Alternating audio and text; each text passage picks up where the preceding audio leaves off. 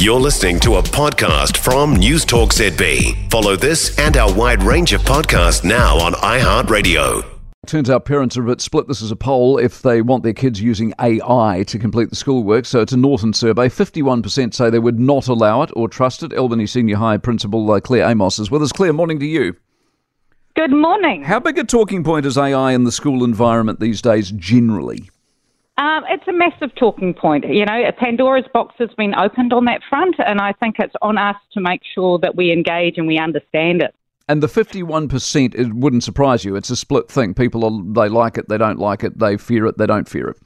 Yeah, and I think what those results suggest is maybe a little bit of a limited understanding of what AI is and just how pervasive AI already is on most of our platforms. They think AI is ChatGPT and kids cheating in assessments. AI is woven into all of our Microsoft platforms, Google platforms, our search engines, Grammarly, pretty much any um, online tools that we use already have had AI woven into them for years. So for me, it's about less about banning and more about understanding, embracing, and educating our young people how to use it with integrity. What about regulation? Do we need some of it?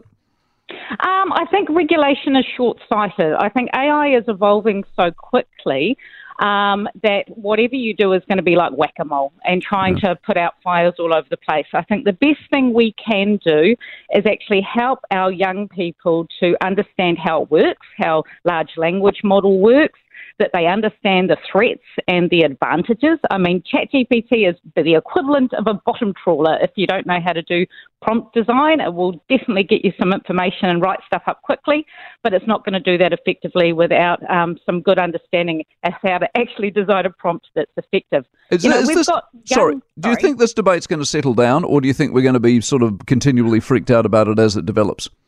Do you know, I think it's similar to back in the day when the Internet Explorer yeah, exactly. and Google search engines came about.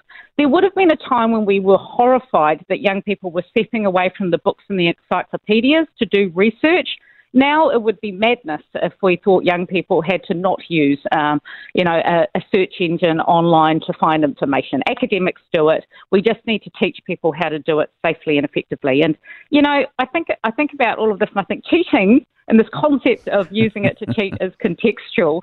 Um, you know, an e-bike is great for commuting to work, and we wouldn't question that.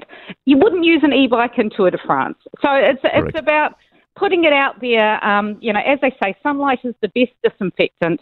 If we have really open conversations with young people about how to use it effectively, that's by far the best route. Nice stuff, Claire. Well done. Appreciate it very much. Claire Amos, the Albany Senior High Principal, with us this morning.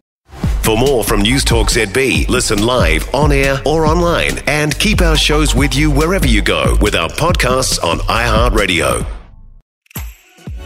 If you enjoyed this podcast, you will love our New Zealand Herald podcast, The Little Things, hosted by me, Francesca Rudkin, and my good friend Louise Ayrey. We focus on all the little things that you can do to make a positive impact on your life and to cut through the confusion from the health and wellness industry. Join us every Saturday to hear from the experts for all the tips and advice you need. Just search The Little Things on iHeartRadio or wherever you get your podcasts.